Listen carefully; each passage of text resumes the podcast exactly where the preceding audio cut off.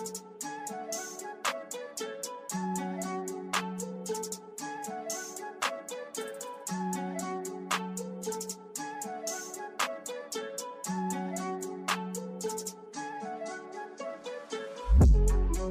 the Auburn Observer podcast recap edition, your Sunday recap. Auburn 30, Tennessee 17. Tigers, uh, in the words of Gus Malzahn, rusty. They slept walk in the, uh, in the first quarter of this game, down 10 nothing early to Tennessee, but then rally, score 27 unanswered, and pull out a solid, if not unspectacular win inside Jordan Hare Stadium to improve to five and two on the season ahead of the Iron Bowl this upcoming Saturday in Tuscaloosa. Painter Sharpless with me as always. Painter, what was your initial gut reaction to Auburn 30, Tennessee 17? There's a number of different directions to take this, Ferg. On the one hand, your team won and not only won, but covered. If you're listening to this, I say your team. Obviously, it was not particularly impressive. I think if you look at the game itself and the way it unfolded, there were some things that you can like. There are a couple of areas of deficiency that give you concern going into what will be your biggest matchup of the year. And I thought, you know, a few weeks ago that there were a couple of good, maybe even great teams in the SEC. I'm not so sure that's the case. We'll find out with Florida. It seems you know, mm-hmm. like they're headed to a matchup with Alabama. But I think right now Auburn on their schedule may have the only great team in the conference ahead of it this week. And, and I'm sure you'll talk more about this, but like run defense could be better. Finishing drives could be better for Auburn. Um, so there were some things you can be happy with. And Jeremy Pruitt pointed to the fact that they had more yards than Auburn in this game. Well, guess who had more yards than Tennessee in 2018?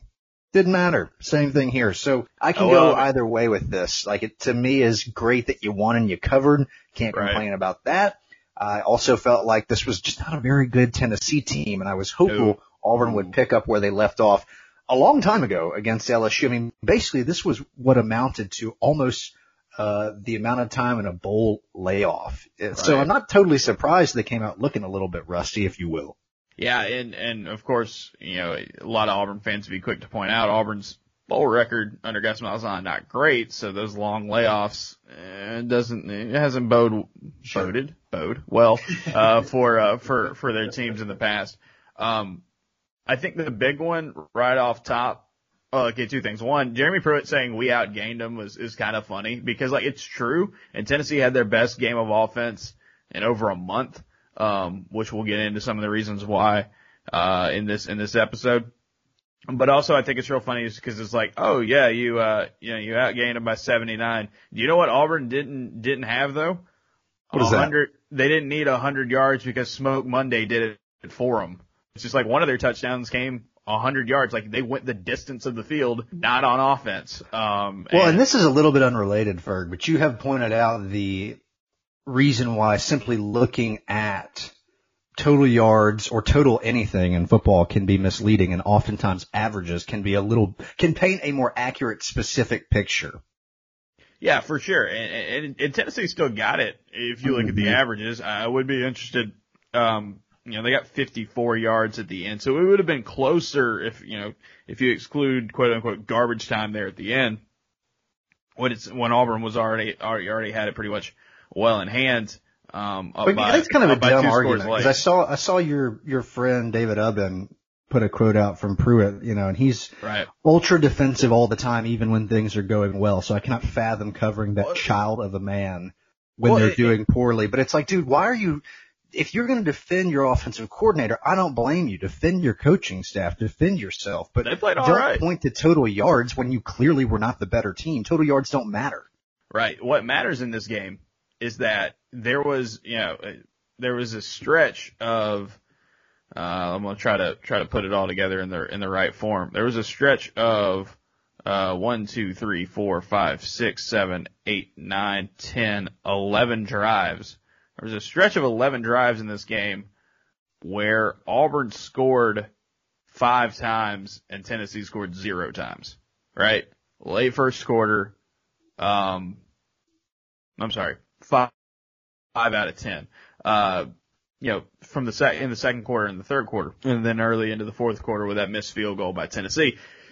the thing, the thing here to keep in mind, if you're Auburn, is that, you know, the, there, this Tennessee team has not been good this season, uh, and they moved the ball on you early in the game. It looked like, you know, Jarrett Guarantano was going to look like the Jarrett Guarantano uh, that hurt Auburn two years ago. Third downs were a problem early. Uh, and then at, at, the end of the game, if you look, three, uh, both, both teams on third downs, 9 of 15. And I wrote about it in the observations on, on Sunday morning. Those aren't created equal because, um, when they happened were interesting. Most of Tennessee's third down conversions came, um, earlier in the game and then later in the game when already had, Auburn had the game in hand. In that middle stretch, they might have picked up a few, but they also ended up in an empty drives. Auburn was able to get third down stops in the second, eh, in the second and third quarters that forced Tennessee into things like, you know, eh, missed field goals, uh, you know, empty drives later ending out in interceptions. Um, and, and that's the thing that, that's the thing that was, uh, that struck me about this team on Saturday for Auburn is that they tightened up on Guarantano after the first quarter. I think Guarantano had, you know, nearly 120 yards in the first quarter of the game. Now Harrison Bailey came in late and, you know, once Auburn already kind of had it in hand, but, you know, this Auburn team's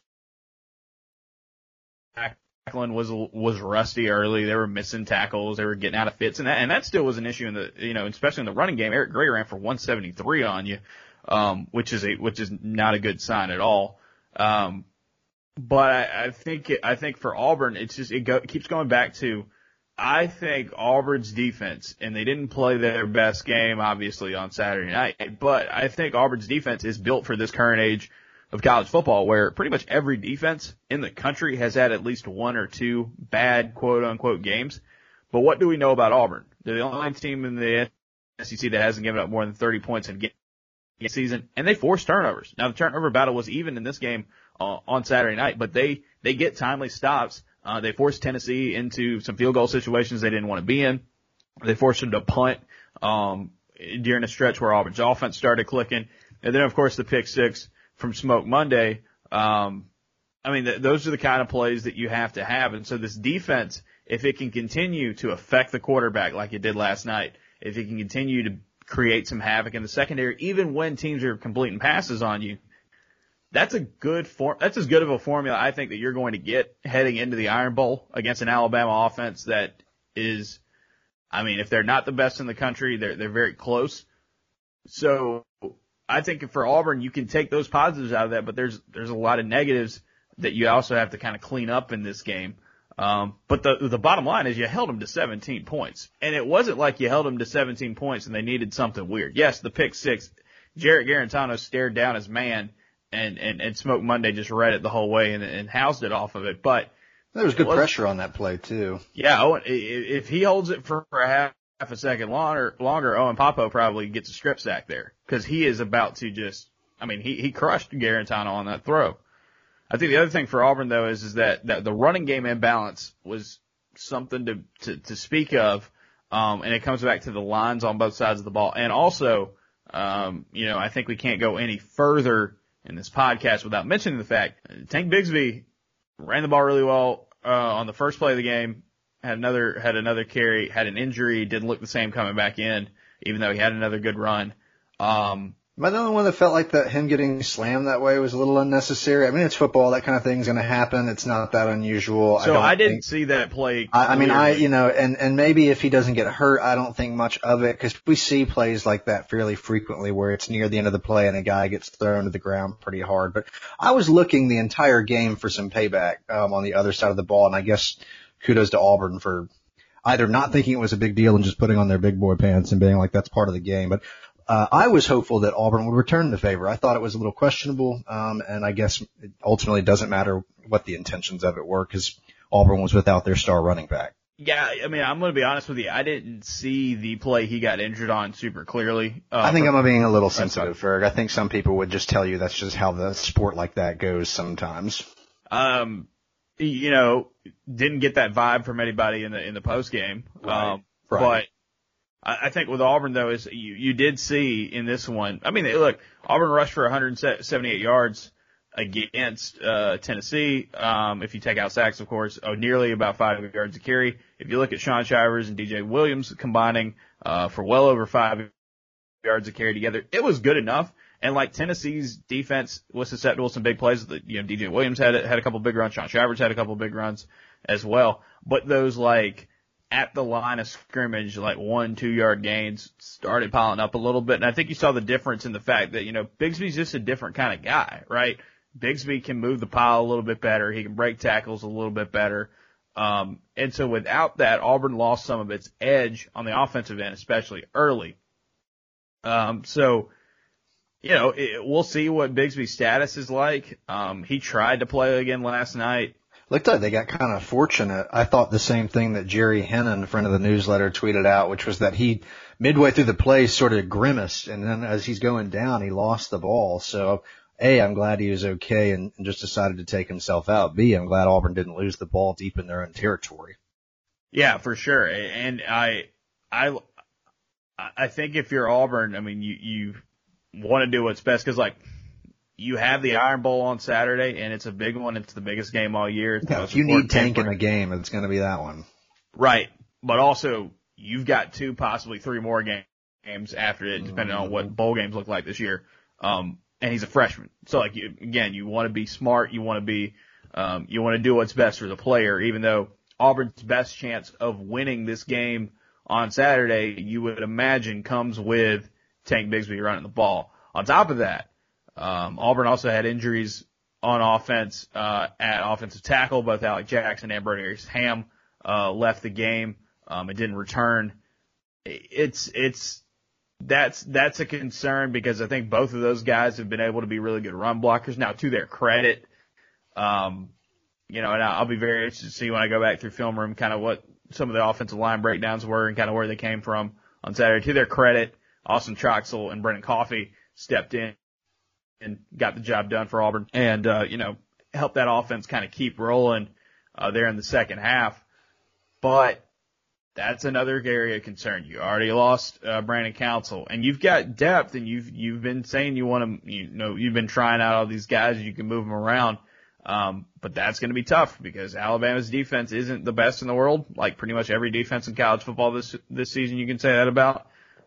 But uh, they've got some athletes and they've got some five star talent and like they're going to be able to get after you. So, um, I think in Auburn's case, they've got to do a better job of, um, you know, protecting the passer and creating some, just winning up front a little bit more. And we'll see how much that's affected, um, by Jackson and Hamm their uncertain status. Um, I know some people may be wondering about it. Seth Williams, you know, on that catch that wasn't the touchdown, you know, they had the replay. What do you think? I thought it wasn't a touchdown. A lot of people didn't agree with me because he hit the pylon. But I, I as, as I understand it, and I don't know if I understand it because I don't.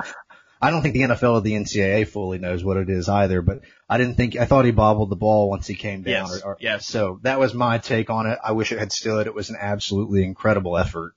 It was, it was, and, and Auburn ended up scoring a touchdown later on that drive, thanks in part to, you know, DJ Williams running the ball well. Um, so, you know, no harm, no foul there. Uh, but the thing with in some ways, kind of more impressive. Like when you think about it, that yeah, they, you overcome adversity and you and you get that touchdown that you need there in the fourth quarter. Um, uh, Seth Williams came up, kind of kind of grimacing, holding his shoulder, or you know, kind of that you know. It looked like it could have been a problem. Again, it was like, oh man, you lost your he offensive was a ginger boy after the play, absolutely. And given yeah. the injury last yeah. year, there's some cause for concern. But Williams said after the game, said multiple times he's fine. It was just a stinger. Um, he'll be ready to go on Saturday. Uh, so that's good news, uh, if it stays that way for Auburn. Uh, I do want to talk about DJ Williams and Shaun Shivers, uh, real quick. Um, again, like I said, they're not Tank Bigsby, um, because no one is, uh, you know, pretty much in college football, but especially on this Auburn roster in terms of having that tackle breaking ability that, that high level. But gotta say, DJ Williams, six yards of carry in this game game, had a touchdown. Um, he's a guy who's battled through his own injuries this year. He has stepped up this season for Auburn. He is, um, you know, he hasn't had a ton of carries because of Bigsby's breakout, uh, this season, but Williams is a much more efficient runner this year. He stepped in in a big spot for him. Um, and, and it's been a frustrating year for him. uh, for sure because of the injuries. But I thought, I thought his game, I mean, six yards of carry, you will take that from anybody you can get. Uh, and then Shaun Shivers as well, showing some agility on, um, uh, on, on his runs. You know, four, a little over four and a half yards of carry. It's solid. You know, it's, it's solid. That's the kind of rushing production that if you can do that next week against Alabama, if Bigsby isn't ready to go, that will help you, uh, tremendously. But, um, you know, with an offensive line that wasn't quite as good as they have been, you know, the last two games that they played. I thought DJ Williams and Shaun Shivers stepped in in a big spot for Auburn. And it, I think it showed, like I said, if, if Bigsby's not able to go in the Iron Bowl, uh, next Saturday, um, I think Auburn can at least trust that they don't have to go into to Bryant Denny and try to throw the ball 50 times a game. They still can, they still can run the rock with, with DJ and, and Worm. So overall, what'd you think of the performance offensively? Like I know you've hit on those different spots. Auburn ends up putting 30 up on a defense that I think is fine, is how you can describe it. It's not the worst. It certainly is not something I'm going to pretend I'm impressed by. And right. Auburn did not finish its drives, but you cover. I think if you take away a couple of plays, it's on the verge of becoming a much less interesting game. But here we are and it seems like that Auburn offense isn't ready, even as we near the end of the season, to fully turn the corner and put a game like this completely out of the way. And I guess while I'm here, let me track back to something I said recently. In 2013, Auburn went to an SEC title. In 2014, halfway through November, they were a top 10 team. In 2016, they won six straight games before their quarterback's arm fell off heading into their two biggest games of the year, Georgia and Alabama. In 2017, they went back to Atlanta. And in 2019, they won three of their final four games in November, including one over top five Alabama, which of course kept them out of the playoff. If you have any problems acknowledging that Auburn has been good in the second half of the year, I don't know what to tell you. Like either you can't vaguely remember the outcome of events or you can't be bothered to Google search box scores, which themselves are not fully indicative of a game, but can help you remember these things. And all I would say to this point is not the best game Auburn could have played against Tennessee, but yet again, they're winning, they're covering, and they're heading into a big matchup against a rival, which I don't think they'll win. But honestly, how many teams are going to beat this Alabama team this year? It wasn't flawless, guys. This is going to be a weird year. But you cannot tell me that more years than not, Gus Malzahn is not taking his team in the second half of the year and making them better. Yeah, yeah and I think the only thing there that the argument you're to get back is the bowl game thing, right? And I mean, I've made my opinions on, on bowl games and, and their importance plenty of times in, you know, in other formats. But again, like you, you got to go back to the fact that, yeah, there's, there's that, always that mid-season problem or something like that. And then, you know, you play Georgia and Alabama down the stretch of the season. You had, had some years where you didn't look good. We'll see how it goes this year. Um, and I guess the other thing about that is painters like even if they lose on Saturday against Alabama, you've got two more games that I would say are winnable. Now A&M's looking tougher and tougher by the week, but heck, who knows when A&M's going to play again? Um, you know, because of their yeah, their Mississippi issues. State gave Georgia a run that I was not prepared for. Jeez, that was yeah. weird. Again, like it's just man, if you're if you're a team in college football that can consistently just take care of business this year, I'm I'm very impressed because there's doesn't seem to be very many of y'all out there. Um, even Indiana and Ohio State. Like Ohio State is a significantly better team, but it was awesome to watch Indiana battle back and make that a close game. And and, and that goes back to my point about defense. It's like every defense in college football has kind of gotten shredded at some point this season. Uh, Georgia being uh, the chief example with their with their two performances against Alabama and Florida. And so, like, if you're an Auburn team that locks it down in the red zone and, and, and forces turnovers and, and creates opportunities for your own offense, I think you're in a better shape than necessarily, hey, we're gonna play, we're gonna try to, you know, man up and dominate you out here. Um, mm-hmm. I think Georgia's got had issues with that in the past. I mean, of course, last night and Mississippi State barely had any players and, and, and were moving the ball. But I digress. Speaking to Auburn's offense, like you, you were asking earlier, um, I thought Auburn's offensive performance, like it, it's solid. Um, not going to win you very many style points, but uh, keep in mind, you know, first drive of the game, four of 14, you know, kind of stalls out the Bigsby injury, uh, didn't help anything there. Um, but throw an interception in the end zone, right? they were moving the ball in that one. Then touchdown, field goal. They go three and out with just some, again, once again, I do not understand what happens at the end of second quarters with Auburn and clock management. I don't get it. Um, Look, man, I'm a, I, I know, I know that this is probably something like an area you don't want to get too overly into because it's like hard to know what the coaches are thinking about in terms of play calling. And we've been quick to say and it that, didn't matter. It, it ended up not mattering. Yeah, So exactly. Like they won the game, and not only did they win it, Right. but they won it by double digits. But like, it it does annoy me that uh, these coaches who do seem to know an incredible amount more than I do about this sport uh, cannot consistently figure out a way to not do that. And it's not the first time. Like that to me Yeah, is the yeah, weird part. I know I know they know more than me, but like, what are you doing? had that issue against um you know in the end of the second quarter that weird drive against uh against Ole Miss as well. A- Again, it not ended up mattering in the long run in either of those games. I think even though the, the Ole Miss game was closer than this one, but yeah, I don't know. It- but back to my point, you know, they go they go touchdown, uh, they throw the pick in the end zone, then they go touchdown, field goal, that weird three and out, field goal, touchdown, touchdown, and one of those touchdowns was a defense touchdown, and then field goal, right? So they got productive drives. Now, the, the field goal goals, you want to finish the, the job off. You want to convert in the red zone when you can. Auburn's first touchdown was a, you know, Schwartz gets open, um, and, you know, it's a coverage bust. Something happened there by Tennessee, and like you still got to hit the guy, and so he hit him in first pick in Jordan Hare. Um, a play that could have easily been a touchdown as well. Um, but Nix said, you know, he didn't throw the, he kind of aimed it instead of throw, threw it. Um, to me, it seemed like Schwartz could probably could have gotten back to the ball a little bit easier. You know, equal parts to blame on that one, but of course Nix after the game taking more, more of the blame there. Um, it, it, it, it, it got the job done, right? You, you're not getting style points. You didn't get a blowout, you know, the team like you did in your last one against LSU, but, uh, you moved the ball consistently and you got some points. You only had, you know, three empty drives, two of them on the first two of the game, and one near, you know, could have been a touchdown or at least could have been a scoring drive if, if Nix, you know, if Nix just runs with the ball, if he, if he, you know, doesn't try to force it there. And then the, and then the weird clock management thing at the end of the first half. Uh, Bo Nix, by the way, uh, started off two of seven in this game, uh, and then bounced back and finished, uh, five of, uh, sorry, 15 of 19 after halftime, or after halftime, after that interception. Man, I'm, I'm really, you, you can probably tell I was up till three o'clock this morning. Um, Well, also real quick, just to backtrack, because you've Right. already hit on this mostly, but uh, look, LSU couldn't run the ball against Auburn. They had 32 yards in that game in what feels like forever ago. And Tennessee, I don't think was anywhere near as good of a team as Auburn, but they did run the ball well. They were able to eat up clock.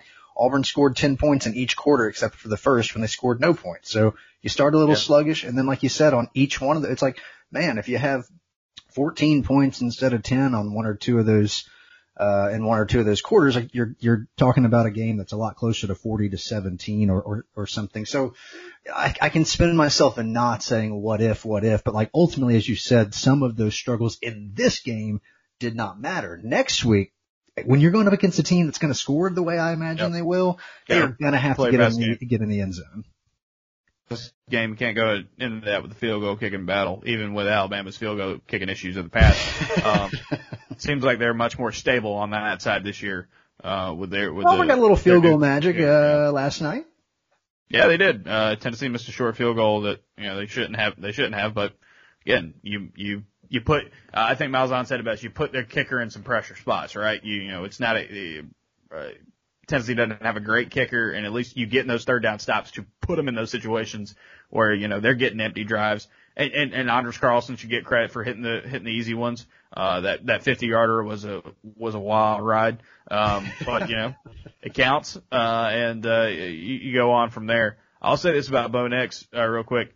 Uh, 65% completion percentage. He had eight and a half yards in attempt last night. Um, he has completed at least 65% of his passes and uh, about, if you round up, uh, eight yards an attempt in three straight games. That is the longest streak of, of his career to this point. He has been, he was so up and down as a freshman. He got off to a slow start this year. He has settled, right? And there were some games last night, there were some plays last night where he wa had to move around in the pocket because that Tennessee pass rush is a little is firmer than you know some of the other ones Auburn's faced this season. Uh, they did a really good job of preventing LSU from getting after him. Um, for the most part, he was able to scramble. You know, had those issues, had the tackles out and all that. Nix was did a really good job, I thought, of kind of commanding the pocket, moving around, throwing the ball. He was eight to ten on third downs, which is huge. Um, you know, you move you move the chains, you spread the ball around. Eight receivers caught balls. Um, Shenker caught two, Pegues caught one, so that's three more from your tight ends. Um, we did see Brandon Frazier out there, but they never looked his direction. Um, again, I think there's some things that you can still say that Nix can can can improve on. Be a little more consistent um, on some of those throws, especially like that interception. Uh, I think he could stand to look, you know, to the tight ends a little bit more, or Auburn, and maybe that's a case of Auburn just trying to um, maybe need to draw up some things a little bit more for him. But with guys like Seth Williams and Eli Stove and Anthony Schwartz out there, you'll live with it. I mean, all three of those guys got three catches last night. Each one of them had a big play to their name. Um, I, I thought Nix, eh, Nix again was, that was, was a good quarterback performance from Nix after what was a really bad start. You know, after that interception, he looked like, he looked more like what he'd looked like, uh, the previous two, two Saturdays. Um, you know, on Saturday against, against Alabama because outside of some weird, you know, pick sixes or, you know, special teams nonsense like you kind of got at times, uh, last season, you're going to need, you're going to need a great game from Nix. Uh, you're going to need a great game for your running game. You're going to need, you're going to need a better performance, I think, overall from your offensive line that had some highs and lows. And then on the defensive end, you gotta, you gotta, you know, I think stopping the run more will be the key. And, and that's, and, and I think that's the big concern area you got to take out of this game for Auburn because, I mean, la, uh, on Saturday night, Tennessee got a lot of what they wanted to do on the ground. Eric Gray ran for nearly eight yards carry. Uh, they had a couple smoke draws that, that, that, that hurt Auburn. Uh, which is a bitter twist of irony considering how much yeah, that Auburn really fans annoyed me. I, I can just like that, teams would just like that. that play call. Um, you know, they got they got what they they got what they wanted on the ground for the most part. They were able to move and kind of gash, and like Auburn had to on a couple couple of occasions, you know, come up with stuff like the pick like the pick six and you know some some tight third down stops uh, when they were getting after Guarantano and, and tightening up on the receiver. That's got to be something you got to correct. You know, 6.6 yards per carry. You know, once you take out sacks for Tennessee, that is bad. That is not the that is not what you want. Um, it is is I think it probably ended up being statistically Auburn's worst run defense performance of the season, coming after their best run defense performance of the season, right? So if it doesn't feel like that this season's kind of randomized and, and defense especially feels like you don't really know what all you're going to get week in and week out, that's the one you got to worry about because Mac Jones, DeVonta Smith, that whole gang at, at, at Alabama, they've got weapons. They're going to throw the ball around the yard. However, if Najee Harris can get five, six yards a clip, uh, running behind that re- that really good uh, Alabama offensive line, it's going to be a long day for Auburn. You don't want to let them get in that that spot you were uh, against against Georgia, where a team can stay balanced and just really pick you apart. That's got to be the big thing. Can Auburn get back to what they were? Now there were some stretches where they were able to stop the run and they were able to force them into some into some empty drives, but it's got to be it's got to come a lot more frequently in this game. And I think one of the things to keep in there, keep in mind there when you talk about the rust, you talk about the, the, the sleepwalking, whatever you want to call it, early on in the first quarter from Auburn, it is worth mentioning.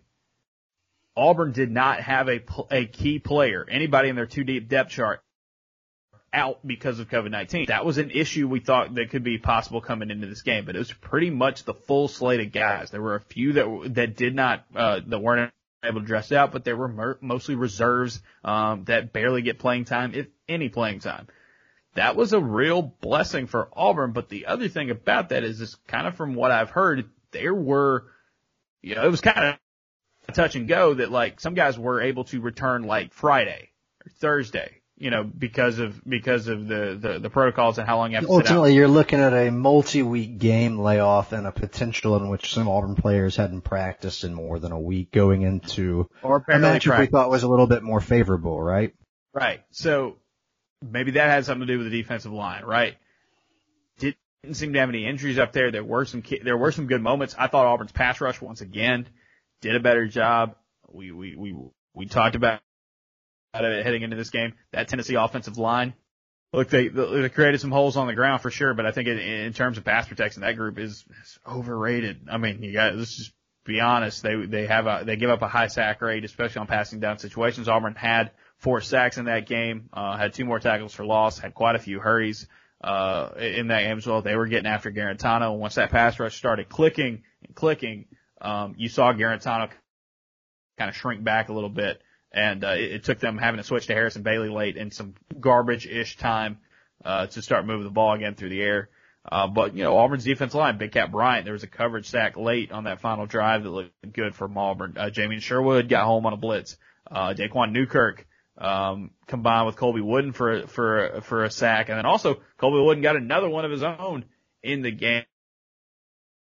Uh, this was a, this was one of the quick reads in the observations. Um, if you want to check that out at auburnobserver.com, um, for subscribers, uh, I'll, I'll give this one though. Colby Wooden had a, had a sack and a half against Tennessee. He is now averaging 1.21 tackles for loss per game this season, which is still on pace for the most in Auburn, uh, Auburn's program since Nick Fairley, uh, destroyed the world in 2010, uh, up front. Uh, Colby Wooden just flat out gets after people up front and, uh, really good game from him. Having Jamien Sherwood back there, um, healthy and, uh, making plays, I thought also was very key for Auburn. Yeah, no disagreement from me on that Your front. boy, your boy Dre, Dre Butler got five tackles. yeah, yeah. It, it uh, a couple people have asked me about him, and Go ahead. I was just going to say a couple people asked me about him, and like you know, it's not as if I had some uh, truly serious intel that would have led me to believe that he was going to have a breakout season, but uh, everything about that guy screams upside, and hopefully at this point in the season he's rounding into form. Uh, I have no disagreements on any of, of what you said there. He's gonna have a um. I, th- I think he's one of those guys being a JUCO guy in this weird off season. The fact that this year doesn't count for anybody, I think Yeah. it's going to help him. I Yeah. think it's going to help him for sure, and and he'll be he'll be able. I mean, he's got all the physical talent in the world. By the way, another shout out here uh, among Auburn's defensive linemen, uh, Caleb Johnson. So yeah, Caleb, what's Jo- going on there? Caleb Johnson redshirted, didn't barely uh, barely played any last season, and it felt like he was just might have gotten lost in the shuffle Mm. in that in that defensive line rotation. Um, I guess not. he, he had a good camp. He had a really good fall camp. Um, uh, Kevin Steele, uh, praised him. Some teammates praised him for, for the way he's come on. He had a big tackle for loss on, on, on Saturday. Um, he's looking like a, a good piece of that edge rush. And, and again, when, you know, stuff, I've seen Jay, Jay Hardy, Jaren Handy, um, you know, those guys dressed out, weren't able, you know, it didn't play. Um, I, I wouldn't say weren't able. We don't know what the current situation is. Getting out there, making tackles like is a really good sign for that depth of that Auburn defense. Uh, that, that, that unit just though as a whole needs to step up, especially in terms of, of, their runs. Play like you did against LSU, play like you did, um, uh, against South Carolina and, and Kevin Harris. Um, you know, it wasn't like Harris ran wild on him or anything. Uh, play like you did in the second half against Kentucky, play like you did in the second half to an extent against Georgia. You know, play that, play that kind of game on the ground. Arkansas was another good one as well. Got to play that game. Otherwise, you know, if, if Harris can, can keep some of that pressure off of Mac Jones and they can throw the ball to, uh, Smith and, and, uh, Metchie and, and all those guys, uh, you know, it could be a long day in Tuscaloosa. So if you're Auburn, um, you got the stops that you needed on defense, but you know, you're, you're going to have to tighten up and, and, and, uh, at least the depth I thought was on display on, on Saturday. And we'll see. You get through a game where, like we said, you didn't, you didn't know like who was going to be able to be available or not. And it might have been a weird situation where certain guys didn't practice or barely practice and all that. And you still won. You still covered. Um, and you know, of course, covering doesn't really matter to anybody but the people who have money on the game. But, Oh, um, but I to them it matters a great deal, Justin. yeah, that 50 yarder, that 50 yarder late was, uh, was a big one, I think, for, for, for certain people. Um, but the other thing to, to keep in mind there is that you get through it. Now you're going to go into a week where you've got practices. It's going to be a different week. It's going to be kind of an odder week because of all the stuff going on with COVID. But, um, kind of get to lock in and kind of get back in a groove, um, before you play Alabama. And once again, other schools have had to cancel and, and Auburn hasn't had a positive test. You know, getting that taken care of after that, uh, after that off week, I think is, it was very key for Auburn because again, like you saw with the Clemson Florida State game yesterday that didn't happen. These things can happen on a dime and, um, I think for Auburn, their bigger concern right now, now I guess in the immediate is not necessarily COVID, even though they're doing their best on that and they're and, and they're continuing to to you know take care take care of business there. I think their bigger concern is going to be like those two offensive tackles and especially Tank Bigsby moving forward. I'm with you. I uh, I would just caution Auburn fans about what it is you think the direction the program needs to head in. Like there's some real conversations harkening back to what I was saying about Auburn finishing the second half of season strong, even in years when they've lost to teams like Georgia and Alabama.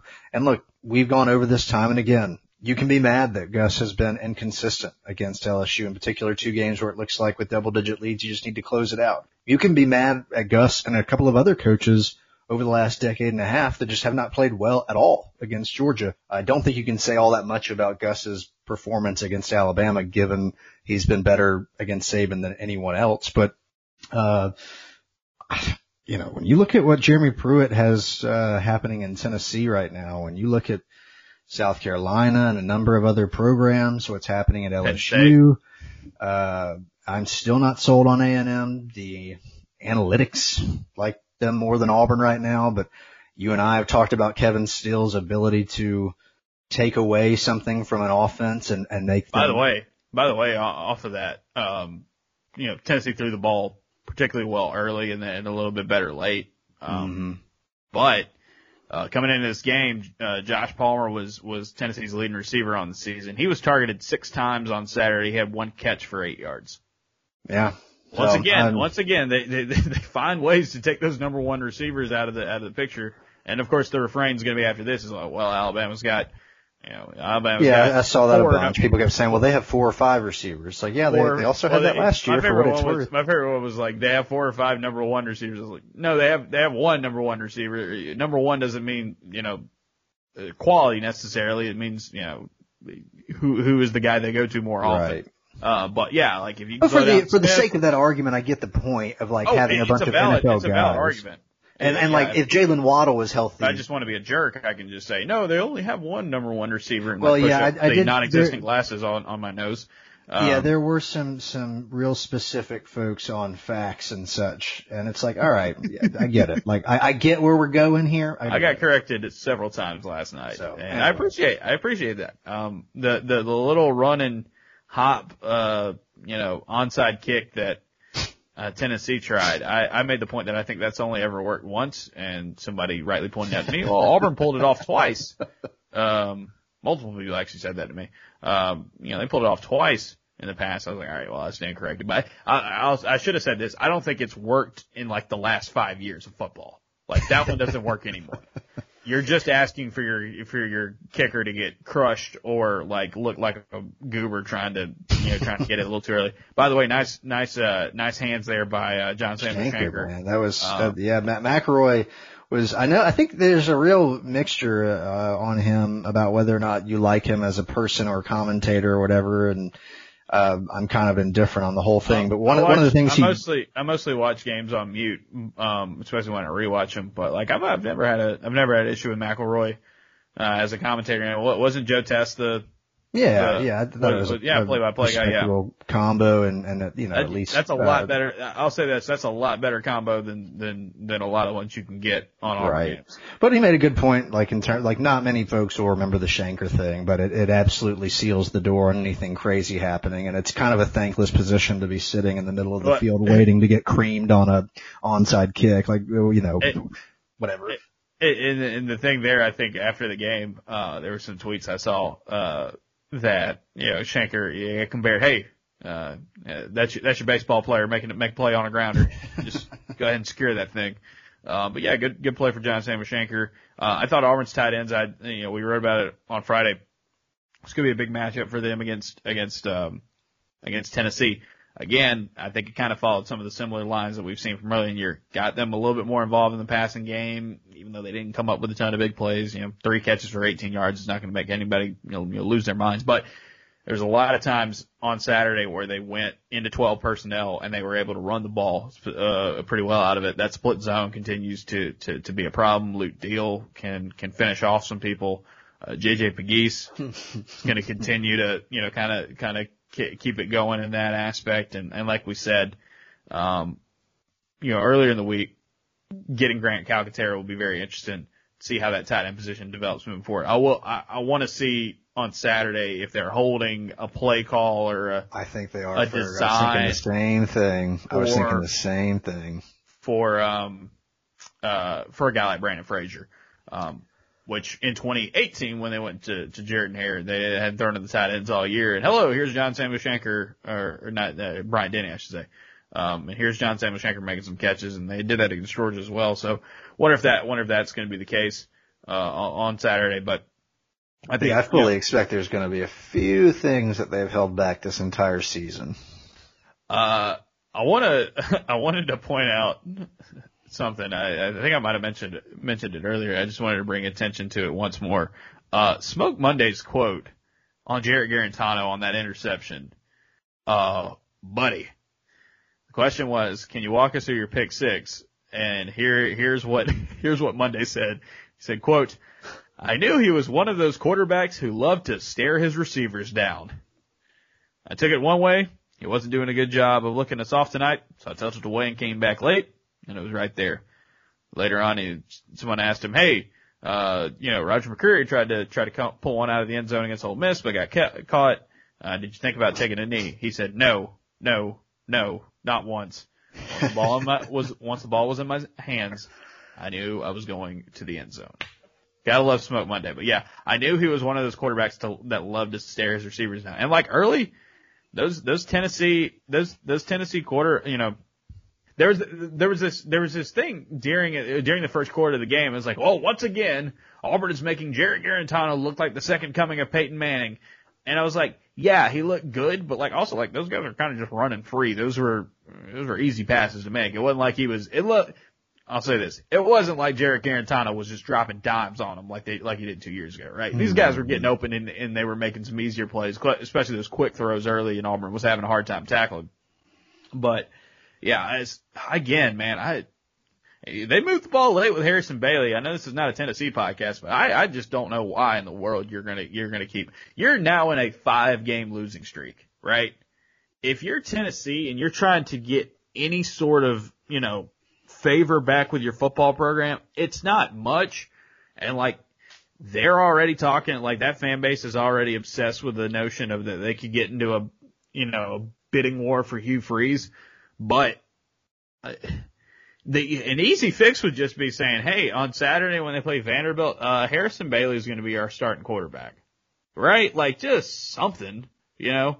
Uh, the fact that Guarantano has gotten worse over his time at, at Tennessee is is a is a red flag. And like, well, like it's also said, pretty cool because Tennessee does recruit reasonably well. Like when he took over for Jones, that was not the worst roster by any stretch for a team to take over, given how bad their record stars. was.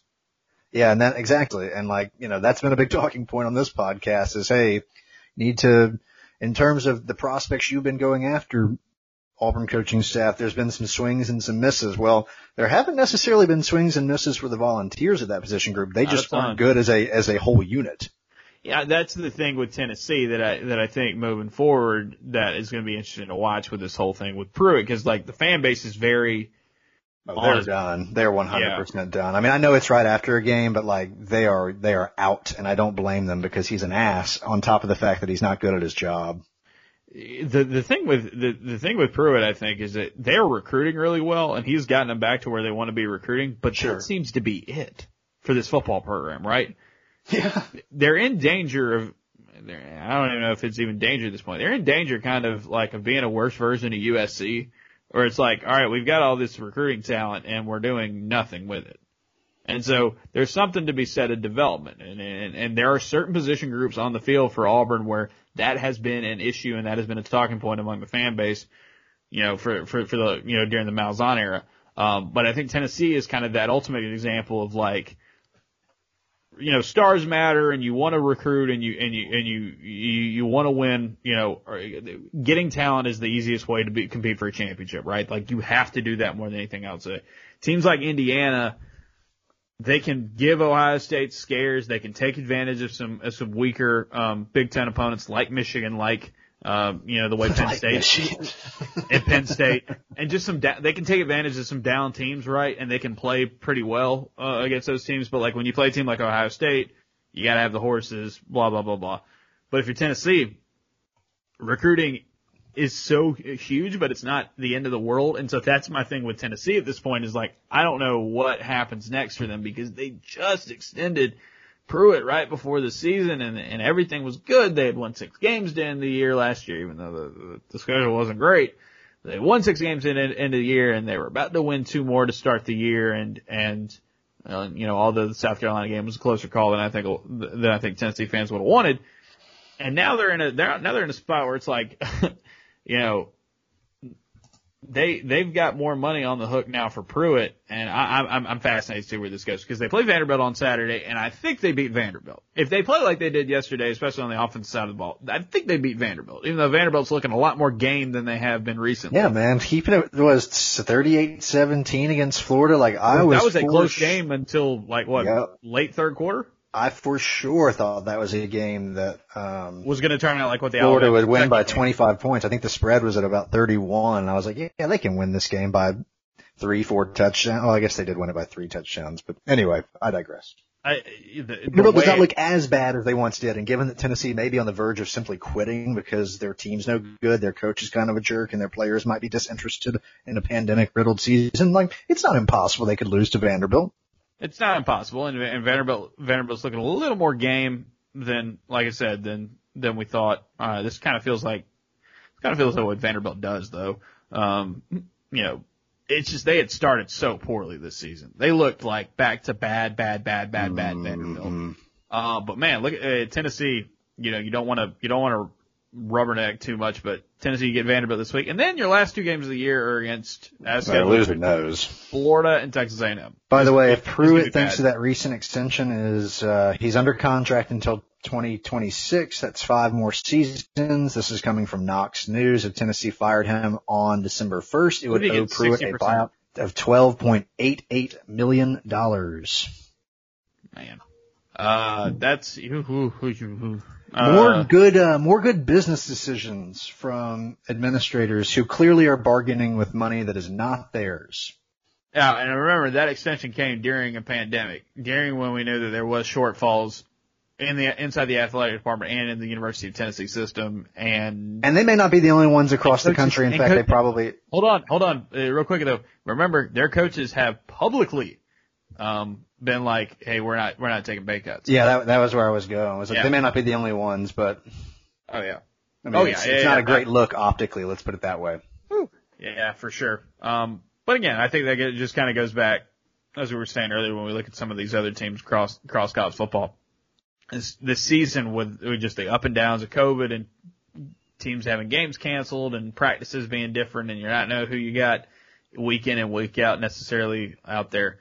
Um, you know, it kind of feels randomized. So if you're Auburn, um, you got to clean up the mistakes you made. What there's a very interesting quote uh, that I put in there uh, in the observations on on on uh, Sunday morning. It was a really good quote I thought from uh, from Anthony Schwartz uh, talking about third downs.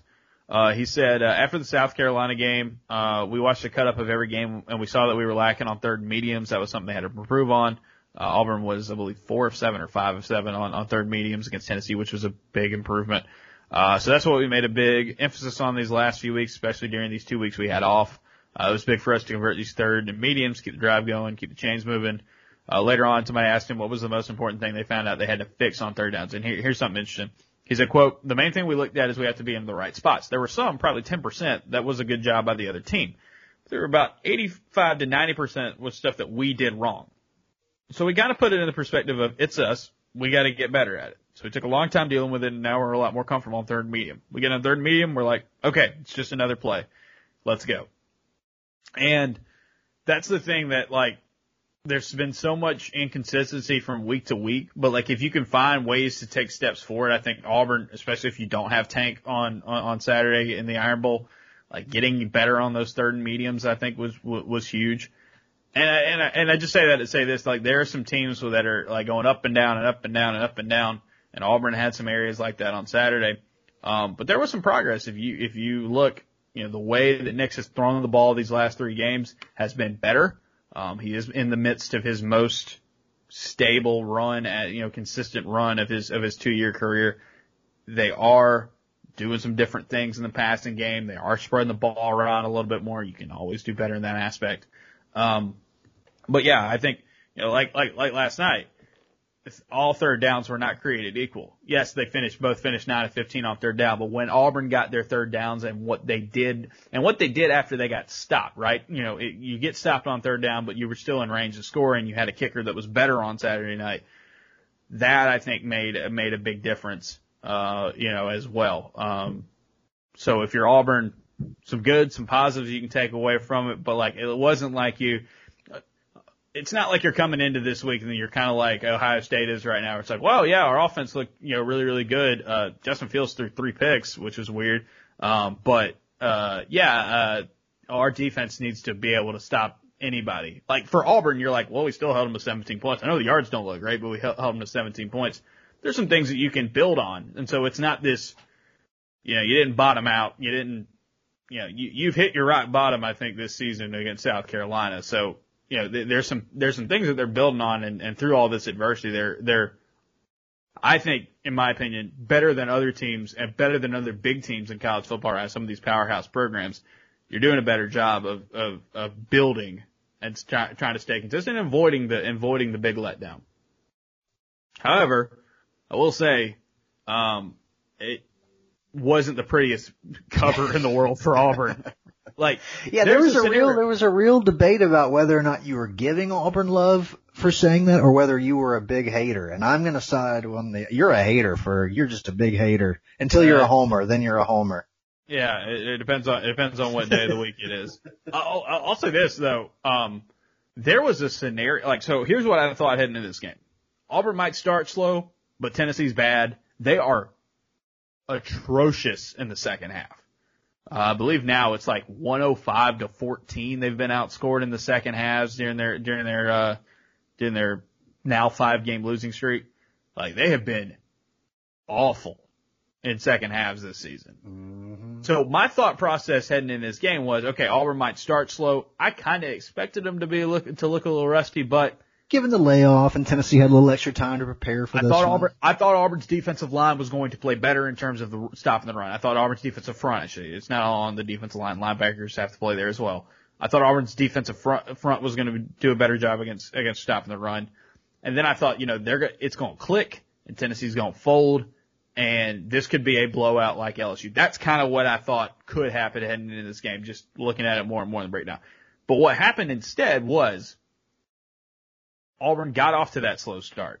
And then when they started coming back, Tennessee never got out of full rhythm on offense, right? Even with those empty drives and the pick six and all that, like they, they still were moving the ball. They still could say, well, if we run the ball against Auburn, we're going to, we're going to keep the chains moving. We're going to march between the twenties.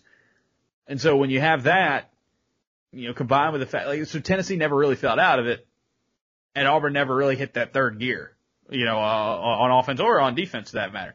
Now the pick six, you know, and then it swings it back. Like, oh yeah, Tennessee's bad and, and Auburn, Auburn's going to win this game.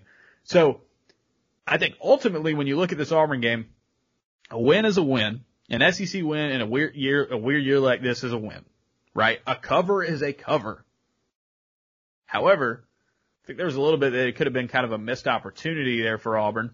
Not in the sense of they're going to regret the way they played yesterday, right? But I thought, and this might be just idiot me had, uh, you know, analyzing playing, playing armchair quarterback, but I thought there was a scenario where they could pick up right back where they left off, even after a slow start against Tennessee, and you're start and you're you're feeling really good about your not maybe not good about your chances. You're feeling good about yourself heading into Bryant-Denny. Instead, what you got is, mm, you know, defense could have done a lot better in this game. Yeah. Um, you, you it was definitely like, a feeling of being left wanting more, Ferg. I think we made right. a similar comment at the end of the premium pod on Thursday, where it was like this basically to me was uh, three doors uh, available to Auburn heading into the Tennessee game and ultimately the Iron Bowl, which is you build off of that LSU and Ole Miss or those games, in particular the LSU one in dominant fashion, or you get sort of a ho hum win and it's like, all right, well at least we did in fact, I use we very loosely there, at least Auburn did take care of business. Or, you know, the worst thing, you lose and it's like, well, that more or less just shutters the season down and removes all hope of even competing against Alabama. You're kind of in the middle of your best and worst case scenario. It was a bit of a ho-hum win, but again, you covered, you won by double digits they just got to finish in the red zone, tighten up a few things. I'm I'm with you. Like there's I'm having a hard time deciding which direction to take this in because Auburn's doing what I've they've done more years than not, which is play well in the back half of the season. What's that going to amount to on the road against Alabama? I don't know. Yeah, exactly. And, and I, I think you come out of that game it's like, well, you got to stop the run better. You got to do a better job mm-hmm. covering, especially earlier early in the game. I think you got to finish drives, like you just said in the red zone. The tank injury hurts. Um, you, you don't know what his status is like. The ta- losing the tackles possibly hurts even more. So you come out of that game saying it's a win, but it's like, ugh. at what cost? Almost, you know, when it when yeah, it comes down to some yeah. injuries at some key positions. In a, in an area where it could have easily gone, like look, it could have easily gone a closer game or even a Tennessee win, like the way you know the way Auburn had to kind of kick themselves up and you know get out of get out of that funk early. Um, but it also could have easily been, hey, we're going to make this other team just quit. And Tennessee never got to that point because they were always in arm's length, you know, arm's reach, you know, for most of the game. Mm. Um, and that's a, and that's a missed opportunity in terms of you could have, uh, there's a, there was a scenario where you could have done what you did against LSU and now you're heading into the Iron Bowl feeling good, you know, playing your best football of the year. You're not at that point right now and you could be down key player or two or three on your offense heading into the heading into that Iron Bowl. But again, Gus Malzahn with a decent team against Nick Saban. There's no other team in, in college football has had better success with that. I just, I, I'll say this, and we'll we will spend a good amount of time later in the week previewing the Iron Bowl, of course. There was some stuff that you saw on Saturday night against a bad Tennessee team probably more than than the other side I'm going to flip to. But there was there was a decent bit of stuff last night. It's like, all right, if they do this against Alabama, it could be not a blowout necessarily. I don't think this Auburn team's just going to get just pummeled into submission.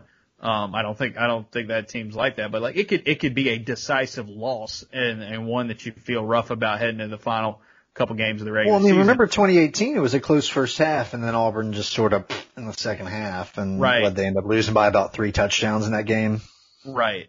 And then the other thing there is, um, there were still some positives you saw in the game, whether it was Nix playing well, whether it was forcing turnovers, making the making the stops when you needed to. It's like, all right, if if you can tighten up some things, clean it all up, you're going to have a better shot. I still think of anybody in the regular season beating Alabama, and I also think Florida's defense looks so bad. Yeah, I'm I'm not particularly excited for that game. I think we'll get a lot of offense the first two and a half quarters, and it'll yeah. be pretty respectable. And then the last quarter and a half, like Alabama's going to score a lot more points. I, I do, I agree with you. I think even given that uh, Florida probably beats Auburn head to head, I think Auburn will play Alabama closer and still lose, which you know.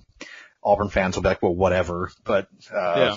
I, I, and I, you know, I get it. A, I, I, I'm just not thinking dynamic. anyone in, Right. Yeah. It's a weird dynamic this year because it's like, all right, you lose the Iron Bowl, it, or even if you win the Iron Bowl, it's like, eh, oh, yeah, well, the job's not done, guys. Like, or like, you know, you can't, you can't just. Yeah, we haven't talked about that much. Where it's like the regular season this year is not over. They've still got well, two games. They got a really good A and M team. They got a really good A and M team at home, and then you got to play Mississippi State that, by some miracle, looked better. Like, oh man, I just I'm having a hard time figuring out who I'm more Georgia? disappointed in in that game. I think it's Georgia. You know, it's like oh, it's got to be Georgia because like how did they let that happen? On the other hand, I'm like, how Mississippi State? How did you pull this together in one week and you've looked that bad all season? I don't understand. I would, I would like to point out. I would like to point out that there was one point in time this year where where Georgia was on pace to look like it had one of the best defenses we've seen in a very long time. And over the last four games, they have got they've given up seven and seven point four yards per play at Alabama. Um, they crushed Kentucky in a game that no one should watch because nobody wanted to play offense in that game. They gave up 7.1 yards per play against Florida. And then last night against the Mississippi State team that was, that was scuffling so much.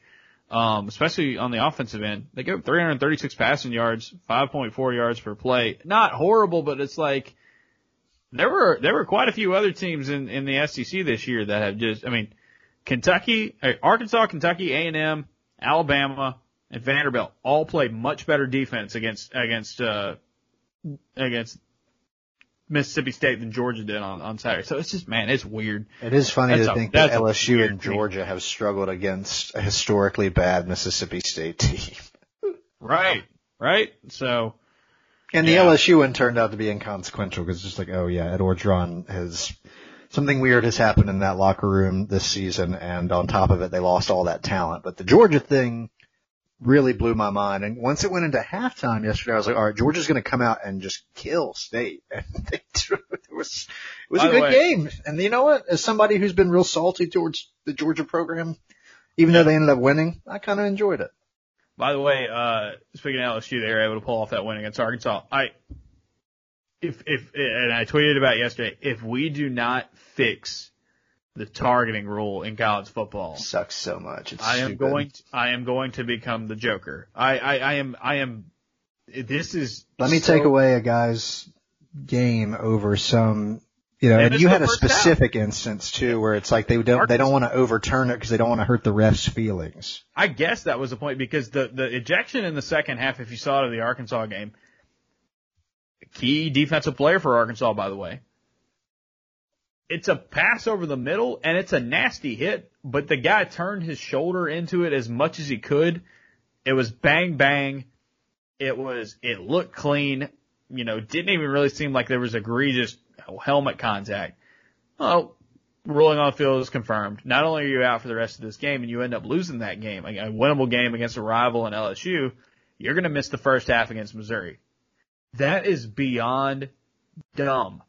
And like I said, when the targeting call came against Smoke Monday, um, in the in the Georgia game, when it came against Derick Hall in the in the in the Kentucky game, there is no like statistical proof that having this type of targeting call has fixed the problem in college football. There's no proof. There's no proof that that there's that that, that you know that brain injuries have gone down or whatever you want to call it. There's no statistical correlation there. No one's been able to prove that to me. And, and so what we're doing is we're making our game worse because we're taking players out a lot of times for bang bang. Now look, if you become Vontaze Burfict and you headhunt, right?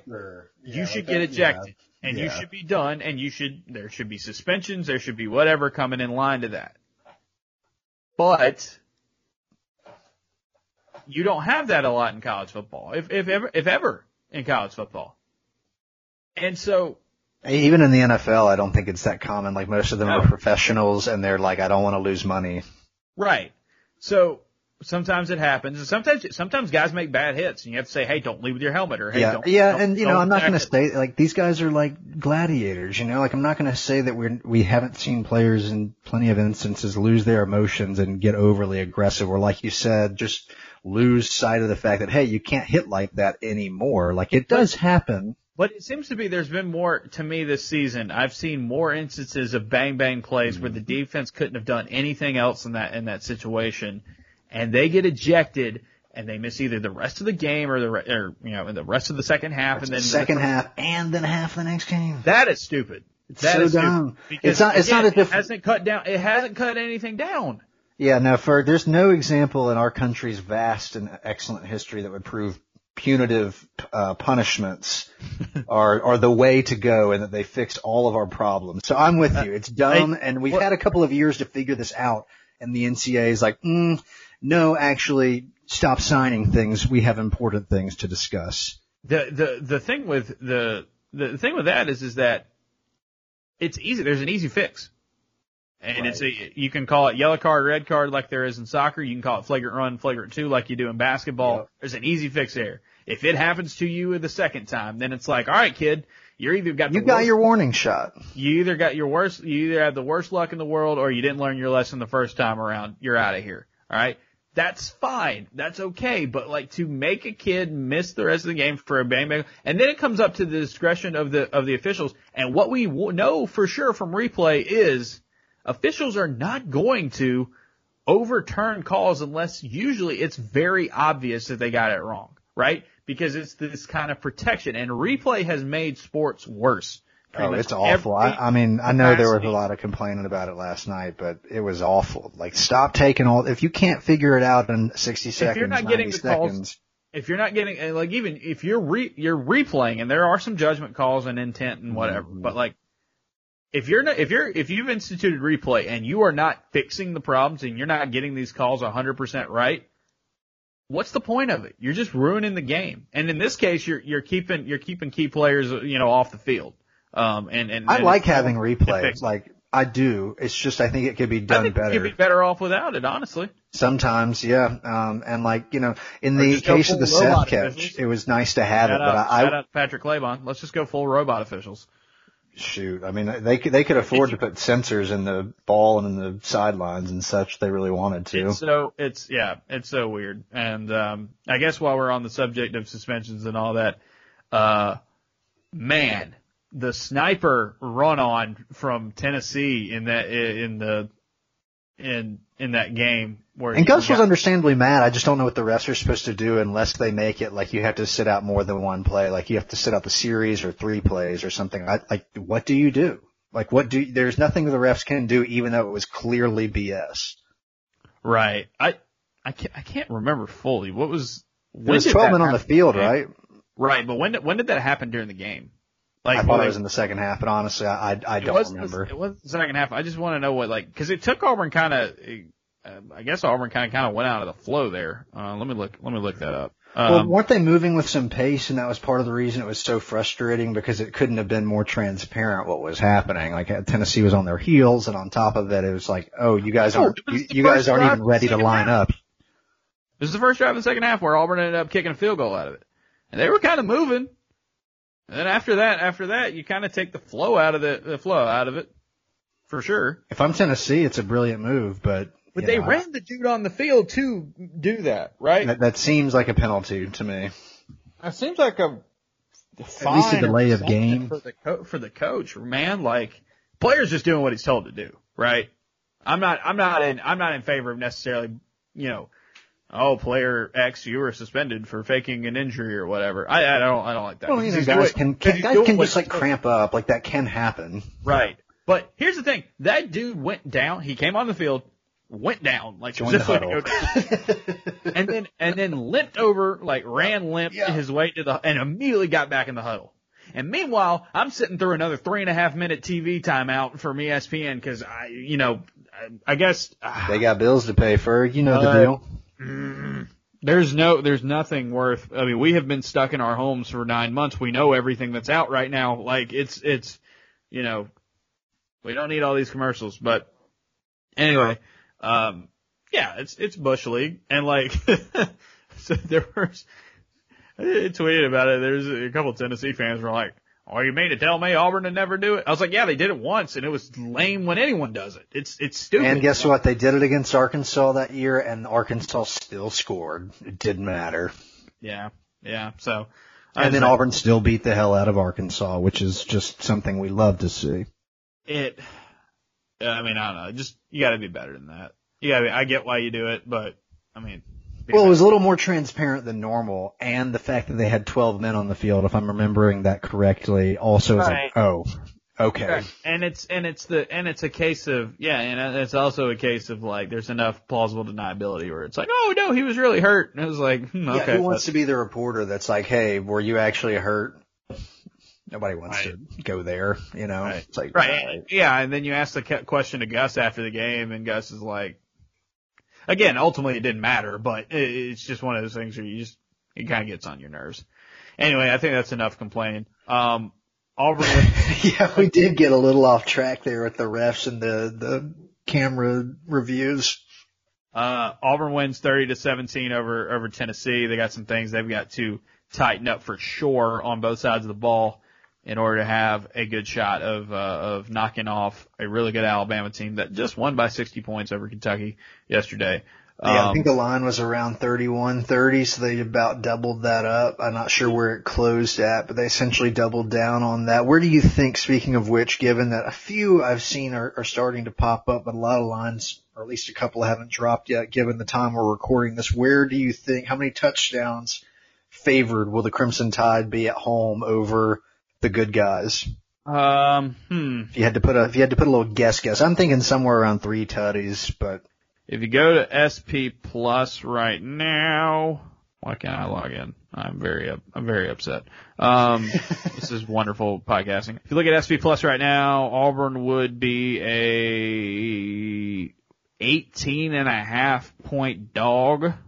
You know, I think you tweak that a little bit for home field advantage. Uh, 19 or 20. Uh, I- I've seen some 21 and 20s. Um, I think that'll be right around where it Yeah. is. Like if, if, if Auburn plays if Auburn plays a game like they're capable of playing on both sides of the ball, they'll be closer than 20 and they could give Alabama a really good run, if not have a shot to beat them, right? It's not out of the question.